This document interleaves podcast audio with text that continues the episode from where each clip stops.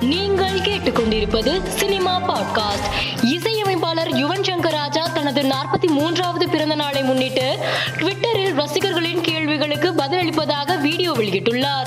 இதனால் உற்சாகம் அடைந்துள்ள யுவன் ரசிகர்கள் ட்விட்டரில் தங்கள் கேள்விகளை பதிவிட்டு வருகின்றனர். பிரபல தெலுங்கு நடிகர் அல்லு அர்ஜுன் ஹாலிவுட் படத்தில் நடிக்க இருப்பதாக தகவல் வெளியாகியுள்ளது. அல்லு அர்ஜுன் சமீபத்தில் அமெரிக்காவில் நடத்திய இந்திய சுதந்திர தின விழா நிகழ்ச்சியில் நியூயார்க் மேயருடன் கலந்து கொண்டார். பின்னர் அமெரிக்காவில் பிரபல ஹாலிவுட் டைரக்டர் ஒருவரை சந்தித்து அவர் இயக்கும் ஹாலிவுட் படத்தில் நடிப்பது குறித்து அல்லு அர்ஜுன் பேச்சுவார்த்தை நடத்தியதாக கூறப்படுகிறது. இயக்குனர் மணிரத்னம் இயக்கத்தில் உருவாகியுள்ள பொன்னியின் செல்வன் பாகம் ஒன்று திரைப்படத்தின் இசை வெளியீட்டு விழா மற்றும் ட்ரெய்லர் வெளியீட்டு விழா வருகிற செப்டம்பர் ஆறாம் தேதி சென்னை நேரு உள் விளையாட்டரங்கில் நடைபெற உள்ளது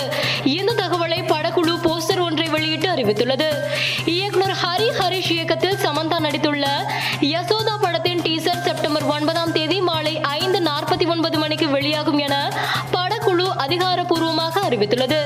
இயக்குனர் பிரசாந்த் ராஜ் இயக்கத்தில் சந்தானம் நடித்திருக்கும் புதிய படத்திற்கு கிக் என படக்குழு பெயரிட்டுள்ளது. இதன் ஃபர்ஸ்ட் லுக் போஸ்டரை இயக்குனர் கௌதம் மேனன் தனது சமூக வலைதள பக்கத்தில் வெளியிட்டார்.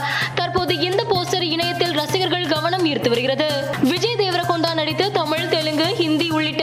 மொழிகளில் திரைக்கு வந்துள்ள லைகர் படம் தோல்வி அடைந்துள்ள நிலையில் சினிமா படங்கள் மீது இதற்கு முன்பு இருந்த பைத்தியம் இப்போது இல்லை என லைகர் படத்தின் தயாரிப்பாளர்களில் ஒருவரான நடிகை சார்மி கூறியுள்ளார்.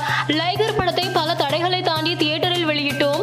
ஆனாலும் படம் தோல்வியடைந்து இருப்பது மனதுக்கு வேதனை அளிக்கிறது என்கிறார் சார்மி. மேலும் செய்திகளுக்கு மாலை மலர் பாட்காஸ்டை பாருங்கள்.